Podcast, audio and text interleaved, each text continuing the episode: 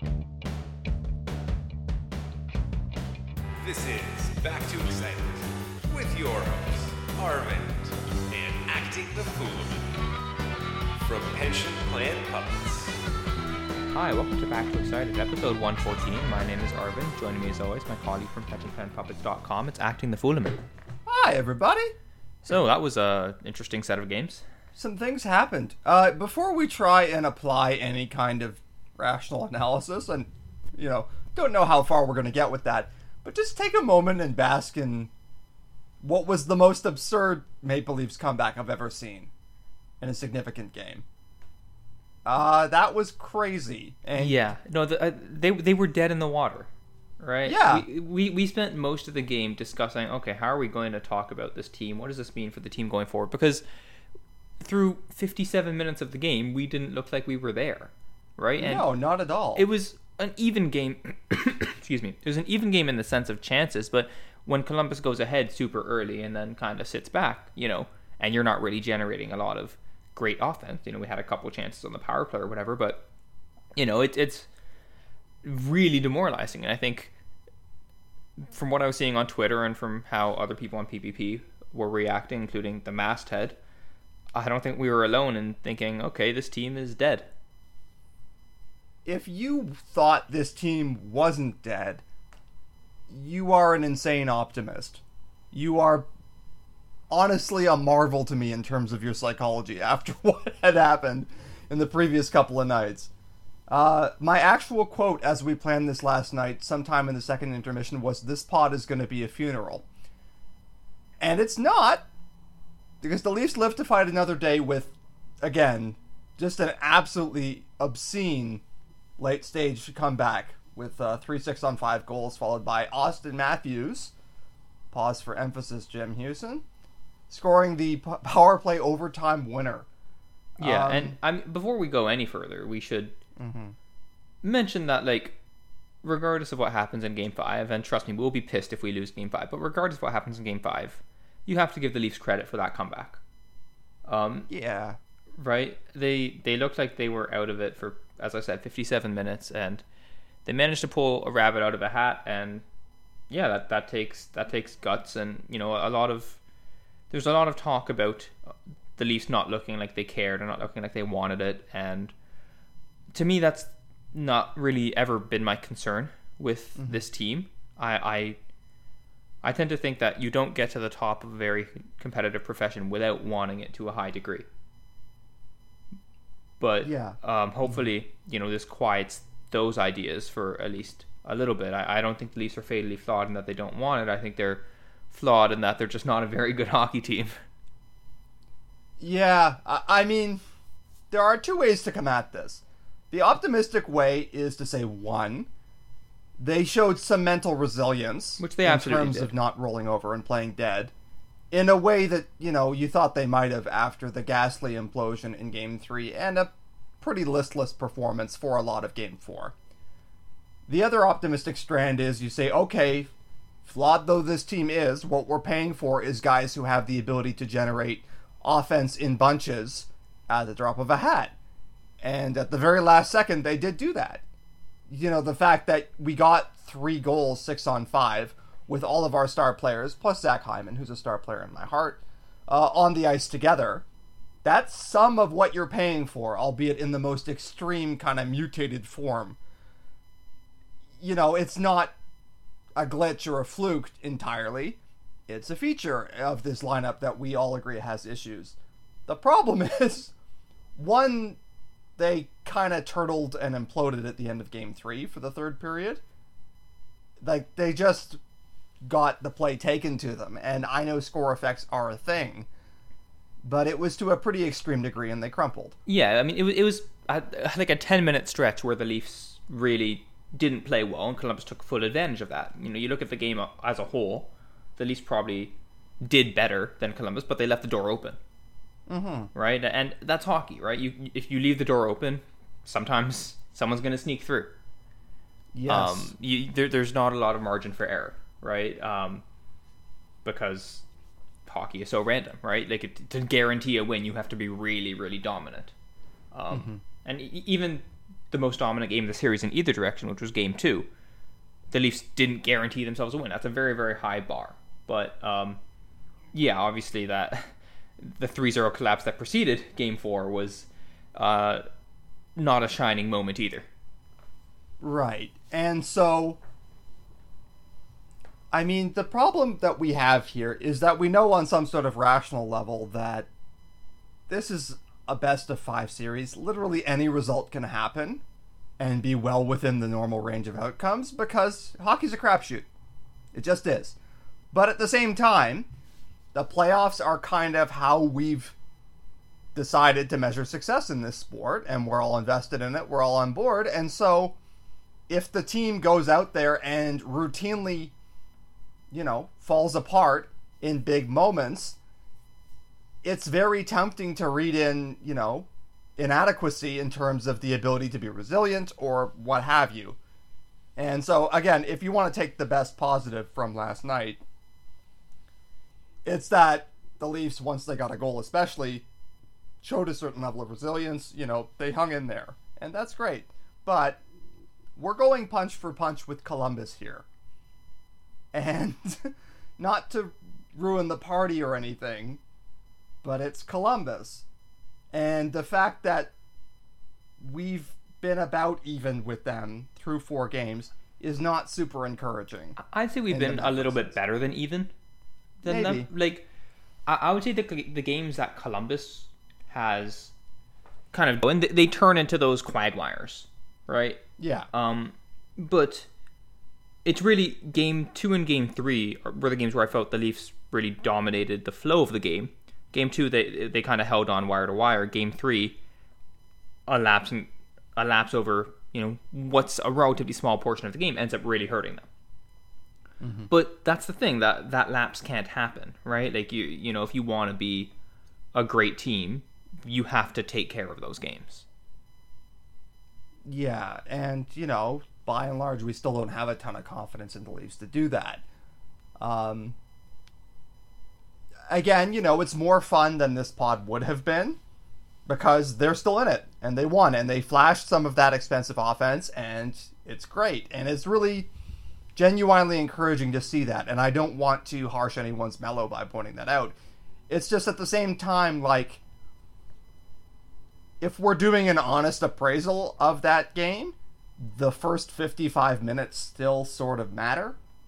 And once Columbus got up, they had a, a great capacity to kind of sit back, take very few chances, collapse to the crease, and just hang on. And they damn near got away with it. They were a very lucky bounce on a Pierre Luc Dubois empty netter attempt from this all being over and we having to deal with all the questions about whether it's time to trade Mitch Marner or whatever. And you know, to be clear, that still may happen in two mm-hmm. days. yeah, that's the thing. Is like this is a reprieve, and we don't know if it's just a delay between the Leafs and their eventual fate for a weekend, or if this could potentially be a turning point. And to be clear, the game five is a coin flip. Like it's closer to 50-50 than it is to like any other round number. That's for sure. So who knows how this is going to end? To the extent that you know, if anyone believes momentum is a thing, you'd hope the Leafs have a lot of it now, right? You'd think so. And I have to say, in fairness, if you want to believe in momentum, this series is really going to encourage you because uh, I think it was Aaron Portzline who pointed this out, but the goal flow was in the whole series Columbus, Columbus, Toronto six times, uh, Columbus seven times, and then Toronto four times. So the goals kind of came in waves and bunches and surges. And that's interesting. That may just still be mostly random variance. That's probably what it is. You know, people underestimate just how often there are going to be runs in these things. But watching the games, it's hard not to see, like, a goal goes to your legs to some extent. Like, when you believe that you can score and the other team believes that you can score on them, uh, that changes the complexion of the game a little bit. And I don't think it's entirely reading in the Leafs fan instinct of, oh, here we go again as soon as they give up a goal. to note that teams press a little bit once they get that first one. And I think we've seen that run both ways. Um, certainly, there's nothing unbeatable about the Columbus Blue Jackets, rain or shine. Right. This series is not foreordained or out of reach or anything like that. And certainly, that last minute surge and comeback should have put an exclamation point on that. But there's a tendency in hockey analysis to act like whatever the outcome is was a given, and like that this was the only way it could have gone. This series could have gone any number of ways, and it still could. Yeah. So, yeah, I mean, take of that what you will. The Leafs are again in a dogfight with Columbus, so you know. And I don't know. I wonder to some extent if we're just maybe being a bit too harsh. Maybe. I can't imagine that anyone is going to like that first 10 minutes where we really, after what was straight up a euphoric comeback, like a truly brilliant sports moment, um, you know, we're kind of coming in saying, hey, a lot of these problems are still here. And I think that part of that is just that we know game five is coming down the pike in uh, less than 36 hours from the time of recording this. And so it'll either be a fun historical footnote that kind of gets lost in the ether, or maybe it becomes a turning point for this team in the, the narrative, and they do the Prince Hal thing and be more themselves than they have been heretofore. I don't know, but yeah, I, I mean, again, I don't want to go out of whack with it either because I, the Leafs, first and foremost, are paying for star offense, and when the chips were down they got star offense. And so that feeling that we paid for basically spoiled goods, um, that can be mitigated a bit. But there are still questions about this team for sure. And we'll hear a lot of them if they lose on Sunday. Right. I mean, to some extent, this this was a little bit comparable. I mean, it was a crazier comeback, but um, the immediate least parallel was the um, "Don't Tell Me About Heart" game in the uh, against the Hurricanes in the 2001 conference finals, right? Mm-hmm. Uh, where we had a, a, another late frenzied comeback with a, a goal capped by Sundin, our, our star, our talisman, to send it to overtime. I, I believe the Leafs lost that game in overtime. Um, but that moment endured to some extent because one, it was an incredibly memorable call by by Joe Bowen.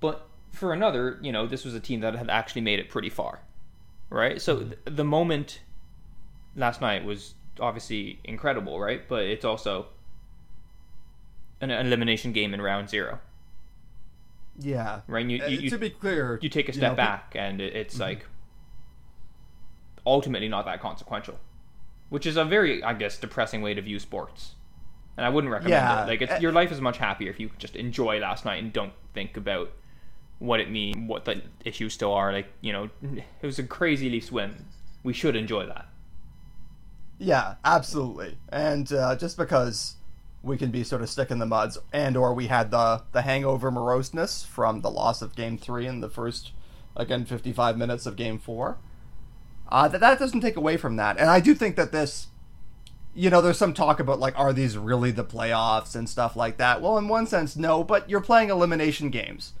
and they are heated. And I don't think Columbus is a total joke. And also, given that Montreal and Chicago and Arizona have all won their qualifying rounds, that should be good evidence that in hockey, once you get to these small sample elimination games, shit can get wild. And so if the Leafs do pull this out, I think that counts as their first playoff series win of the modern era. Yeah, I agree. And I think that that's good. Um, you know, it's been a disheartening series in some ways, followed by these wonderful surges. Columbus is a bad match for us. I think there's no denying. There are teams that even if they are better and maybe in maybe harder to beat in some ways, uh, the Leafs would settle more naturally into a series even against Tampa, who's a much better team, and the Leafs would have a worse chance against them. But this has been running uphill for the team, and so to some extent, it's good that they've been able to run uphill. It's just hard not to also weigh it all in the balance where you say, okay, but Columbus is a team with few legitimate stars and maybe only one or two at forward. And that is really kind of uh, kind of damaged in terms of personnel losses in the past year, and they're still going hit for hit with the Leafs or close to it. Right, and actually, even in this game, Ryan Murray didn't play, and I didn't see any reason why. I must be must be some sort of injury. Um, I think um, was there something about residual back soreness because I know that that's been an issue that he struggled with in his career, but I could be possible. wrong. And then Zach Werenski didn't play the last ten minutes of uh, the third period, and then overtime as well. Mm-hmm. If those guys are missing in Game Five, that is a huge benefit to the Leafs. Yeah, who are already down Jake Muzzin. You know, it was kind of incredible to be starting a playoffs with not quite healthy rosters because we were down Andreas Johnsson, the Jackets were down Josh Anderson, but pretty close because by playoff time normally you have lots of residual injuries and even many of the players who are playing are suffering from nagging soreness or something that kind of limits their effectiveness a little bit. Um, if you want a bright side here, I would say Morgan Rielly, warts and all, I think has generally been quite good in this series. And he also looks like himself. Much of this year, he was clearly dealing with some kind of nagging injury. And his athleticism, which is the cornerstone of his game, is back. So that's been very encouraging to me to see. Yeah, Um, and I, yeah. I, I, we should also talk really about Auston Matthews, who has been, as he's been through most of the, the, the season, the Leafs' best forward and their best player overall. Yeah, I won't say that there haven't been plays that have frustrated me. Yeah, very much so, Um, and cer- especially on kind of the game management side. In, in Game Three, there were there were a couple plays where, uh, he, uh, there was one that sticks out in particular where he basically got gets mugged at his own blue line trying to exit the zone with the puck. Uh, and Yeah, by uh, is- Boone Jenner, wasn't it? Yeah, and I forget if that was at three one or three two, but it, it was just like, oh man, not now, please. Yeah, there are. Um, I mean, I don't want to call them plays of arrogance, but there are definitely plays that you make when you are exceptionally confident in your own ability to carry the puck, that you don't have to ever rush a pass or anything like that. And sometimes that confidence is outstanding, and it empowers him to make those really patient, great plays that he can make. And sometimes you're like, dude, you gotta tone it up a little bit. But all of that said, Matthews has been a franchise player this series. And if you want to complain about the big four, I think you probably complain about him the least. Even aside from his offensive contributions, where he exploded last night when we needed him most, which is great. Um, you know, if you want to look on the sunny side, if this leads to something, if the Leafs get out of this qualifying round and then make some noise in the next one, Matthews starts to sound more like a big game player in the narratives, which I think he always had it in him to be. But it would be nice not to have to hear otherwise, frankly, for a summer. So yeah, I, I think that he's um, really coming into his own, and at, at his best, he can be a top five player in the world, which is terrific. Yeah. So. Um, Mhm. and the other members of the Big Four, I mean, I think have been less spectacular. Mhm. Uh, I, I think Nylander and Marner have been okay, not markedly better or worse than they should be, but you know, you do want them to stand up and stand out more when it comes to these critical moments because the Leafs are a team that's built on the contributions of their star players more than anything, right? The depth is mm-hmm. fine and good. Even the fourth line had another good game. I think Martin Marincin has been about as good as anyone could possibly have expected Martin Marincin to be. But at the end, of the, Yeah, at, at the end of the he day, remains Martin Marincin. yeah, we we live or die with those four forwards and Morgan Rielly.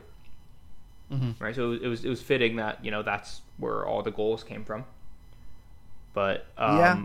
we're gonna need them again in Game Five and, and beyond if we make it that far. Yeah, I agree. Um, I think John Tavares has generally been quite good, and I have to admit, at points, it was pretty, pretty frustrating to see him kind of struggling against the grain himself. But he had a terrific game in Game Two. He was often trying to make some offense himself throughout subsequent games. I obviously I think we all have a bit of a sentimental uh, attachment to John Tavares because he's the star that came home after a million stars did not and were rumored to come to Toronto and of course never seriously considered it because the team was a pile of trash. And Tavares did and he's the captain and even though he's, you know, low key not emotive, nothing like that, uh, his commitment to this team and to this game is undeniable. And so of all the things that I'm happy about for the Leafs storming back, I'm really happy that John Tavares gets another chance. Him and Jason Spezza were kind of like the big vets that I was into. Also, if you don't love Jason Spezza, I don't know what's wrong with you. yeah, yeah. Spezza's been, you know, a very, uh, I guess, comforting presence um, through a, what's been often a very frustrating season.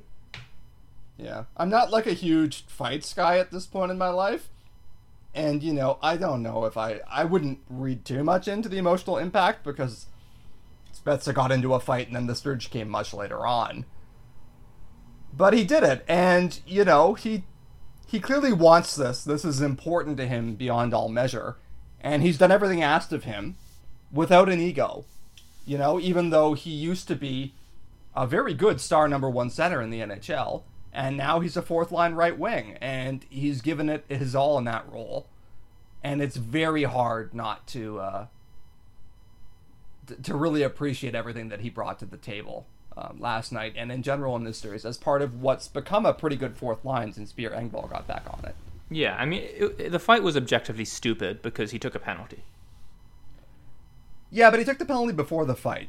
It was kind of an in for a penny, in for a pound thing. Yeah, that's that's that's true. But yeah, it's I mean, certainly you know the lizard brain part of me as a fan appreciates it, and, and on a team that when they're bad often feels like they are physically disengaged and not present. Um, I think that sort of stuff goes a long way, especially for a fan base that still really lionizes that sort of behavior.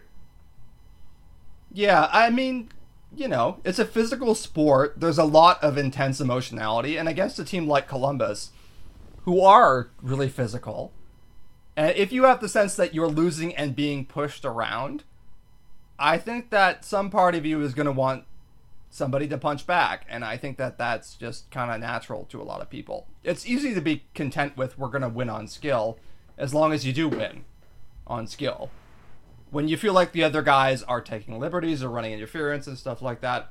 And to be clear, I don't think Columbus has been notably dirty or anything like that. Yeah, I think they're they're um, they're run of the mill dirty, right? The same way every yeah. every playoff team is uh, is dirty. I don't think it's this isn't this isn't anywhere near what Boston did last year. No, I really like I don't like complaining about the refs because everyone wants to do it and it's a natural impulse. The only real time I thought the refs honestly badly botched the game in a way that hurt the Leafs was game 2 2019 against Boston. That was the game where Kadri kind of flipped and got himself suspended. I think that that was at least partly a product of hideous game management. Yeah, and I in mean this series, you know, I, sorry, there's, there's been missed calls, but mm-hmm. I don't think that's Leaf specific. That's just NHL refs tend not to call everything. They call pretty loose games, especially in the playoffs right? That, that's... Yeah, uh, especially the. I mean, recently, it's at the start of this series, I was surprised a little bit by the frequency of calls. Maybe it was a tone setting kind of thing, mm-hmm. but yeah, and so this is not to say that I haven't been pissed at times, but I don't think that this series has hinged on refereeing, and I also think that Columbus is going to be very furious that they got called for a penalty in overtime. And the response is the same as the response that I had to the Leafs in game three. It's like when you blow a 3 nothing lead, it's very probably not the referee's fault. It's probably on you to some extent. Also, that was a stonewall penalty. Foligno put his stick under Rielly's skate. Oh, yeah, no. F- fuck, the, fuck Foligno, man. I'm not in the mood for that shit. Well, it's like, it's like it. that's the definition of tripping. If your stick was not there, Rielly would have stayed on the ice. Yeah, I don't like, know what you expected to happen. And he's like, oh, Rielly, like, stepped on it or something or deliberately tripped. I saw people saying, "Are you high?" And then people are like, "Oh, like, R- R- Rielly's milking it." Well, he just fucking ran into the boards feet first at 25 miles an hour. Give the guy a second. Yeah, like I don't know. No, to be clear, I don't think that Columbus is like you know dirty beyond the normal level of physical playoff hockey. I don't think the refs have decided the series.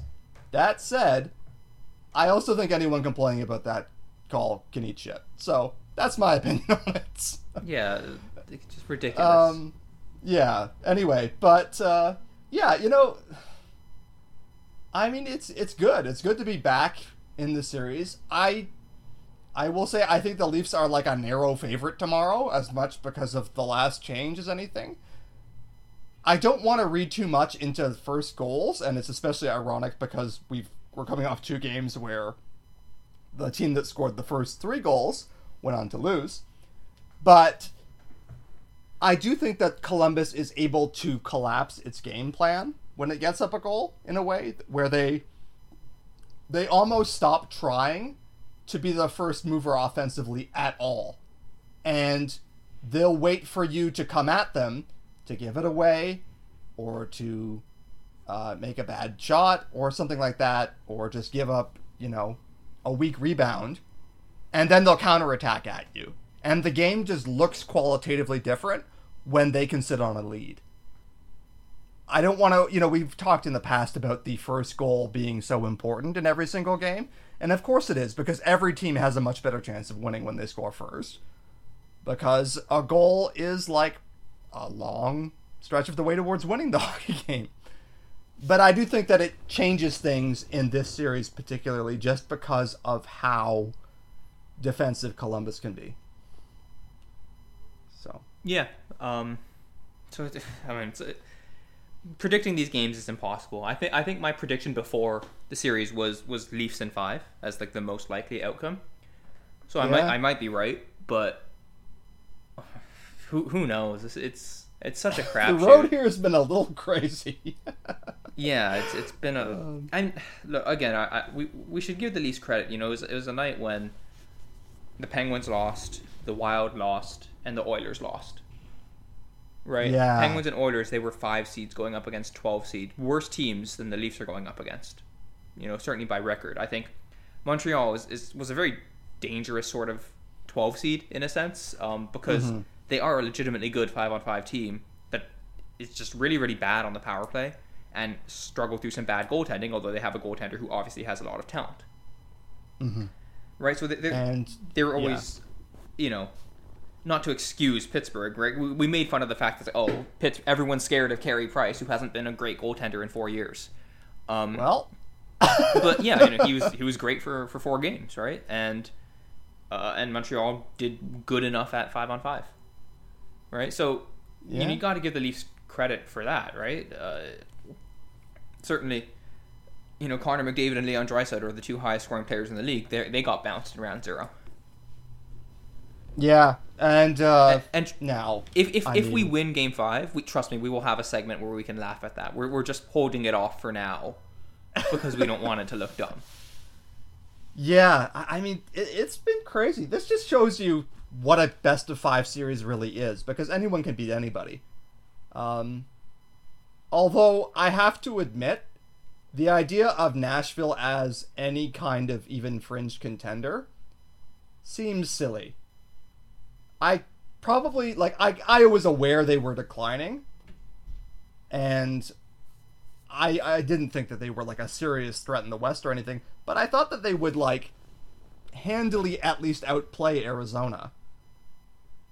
And they didn't. So that's not very good.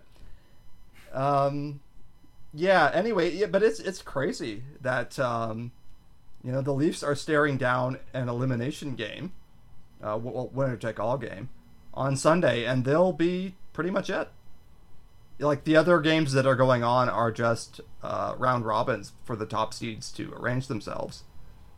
So Yeah, and uh, the Leafs Yeah. will be playing the loser of Tampa Bay and Philadelphia. yeah, I would like to resolutely not look ahead to that series. yeah, sorry, I should say the Leafs will be playing the winner of the Leafs Blue Jacket series will be playing the loser of that game.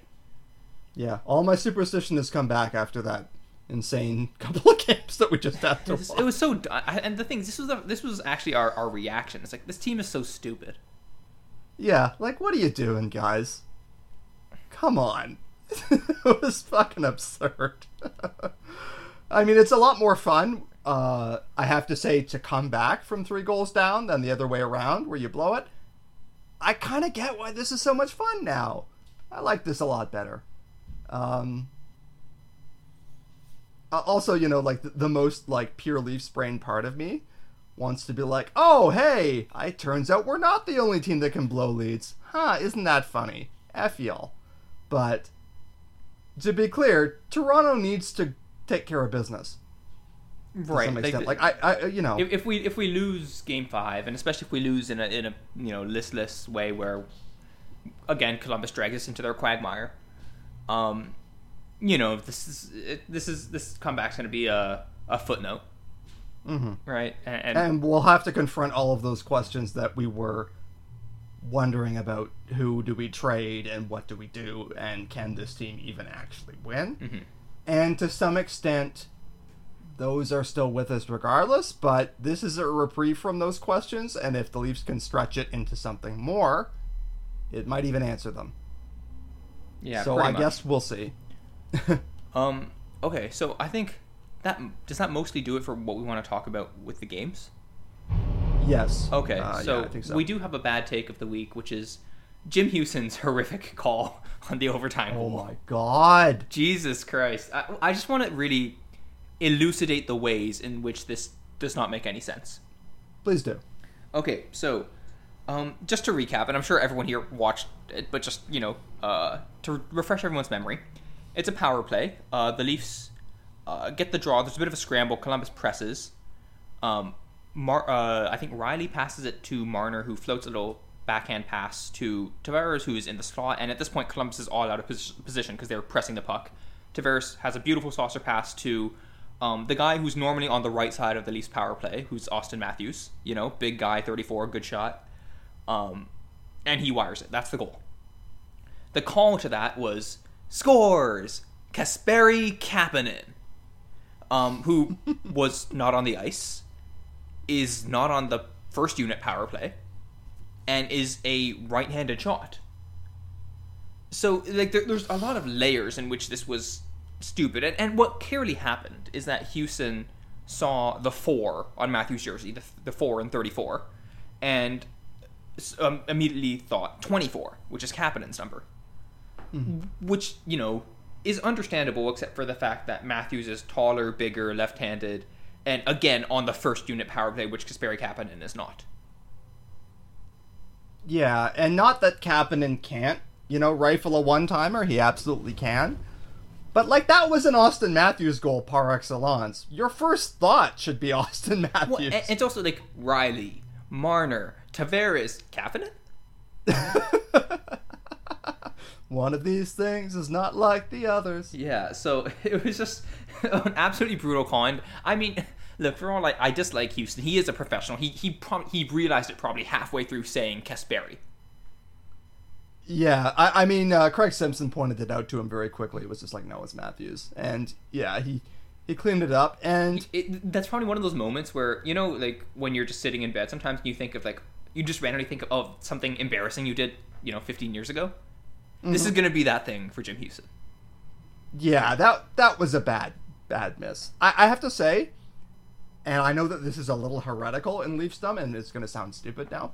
I've never disliked Hughson, especially. I don't think that he's especially passionate, and I get that. You know, people want someone who brings more fire to the role, and Bob Cole is always going to be, you, you know, like childhood hero in terms of what an announcer for a playoff game is supposed to sound like for me. And Hughson can't do that. But mostly, I think he's fine. You know, he's definitely not a Leafs homer by any means, and like I don't necessarily mind that, frankly. I don't need them to, you know, go rah rah cheerleader all the time. But the main defense of him as a commentator is competence. Is that he's got to get the names right and follow the play. And if you do that, all the other stuff to me is a nice bonus, but it's not the core issue. When you have the biggest Leafs playoff or playoff adjacent goal that they've had in years, seriously, um, you gotta try to get it right, man. That's pretty significant. This was like the you know, it's the playoffs for the players. It's the playoffs for the announcers too. And this was the equivalent of bobbling it into your own net. So I don't know what else to say beyond that was awful. I don't. I feel almost a little bad for Jim Hughson because he has to know that that sucked, man. Well, he, he- the thing is, But- this isn't the first time he's botched a Leafs overtime goal, no, right? The which is sad. yeah, the Kasperi Kapanen goal in Game Two of the 2017 playoffs against Washington, um, where he said where Boyle Brian Boyle was behind the net, passed the puck out to Kapanen, who who scored, and on that play, John Carlson lost his stick, which you know mattered, but it was not the central part of the puck going into the net, which you know again was more to the pass and the finish. Um, Yeah. But the the call was something like Boyle Kapanen scores. The defender lost his stick. Yeah, it was a bit like if you tried to like recap the main plot point of The Empire Strikes Back or something, and it's just sort of like, oh, and then they, you know, flew into a worm. It's like, no, there was some stuff about Luke, I am your father and shit in there. You gotta prioritize here with the first call. yeah. So it's that that was that was a really horrific call. I think that kind of soured um, soured Yeah. Leafs fans on, on Hughson to start. Uh, yeah, I mean that was bad. This was this just, was worse. This was worse. This is a bad miss, man, and I, feel a little bad because on the one hand, I could see how it could happen. You know, Right. you have to go by the numbers, you have to do this quickly, but that's your job. Yeah, we- and as we've mentioned, this whole situation was set up to make it really obvious that it's Auston Matthews coming in there. Like, it's not like this was, you know, the result of a partial change on the fly, and there had been a lot of rush back and forth. This was within 10 seconds of a set draw on a power play, and you've been calling the First Leafs power play unit for a while. Come on, buddy. yeah. Anyway, yeah, that's about it. Yeah, it's not not not good at all. Um, No. hopefully, hopefully he has a better game on uh, Sunday, and hopefully the Leafs do too. Yeah. I would just like, you know what I enjoyed was the second half of game 2 where the Leafs you know started winning and just kept doing it and then that was just it. I'd I'd enjoy that again. I don't feel like I get enough of that in my life where the Leafs just play better and then just keep doing it. You know? If I were the Leafs, So I would like that. simply outscore the opposition comfortably. I don't know why they haven't tried that. Anyway, but uh, yeah, so you know, God help us, we're still on the roller coaster again uh, for at least another day. So that's better than being off it, Ward Snow. Yep, pretty much. So uh, we'll we'll have a podcast. I guess probably Monday evening uh, to discuss what happens in, in Game Five and, and preview whatever comes next for the Leafs. You know, whatever that may be. Um, so thank you all for listening. You can find all of our work at pensionplanpuppets.com and also on Twitter at RB and Uh, we'll see you after Game Five.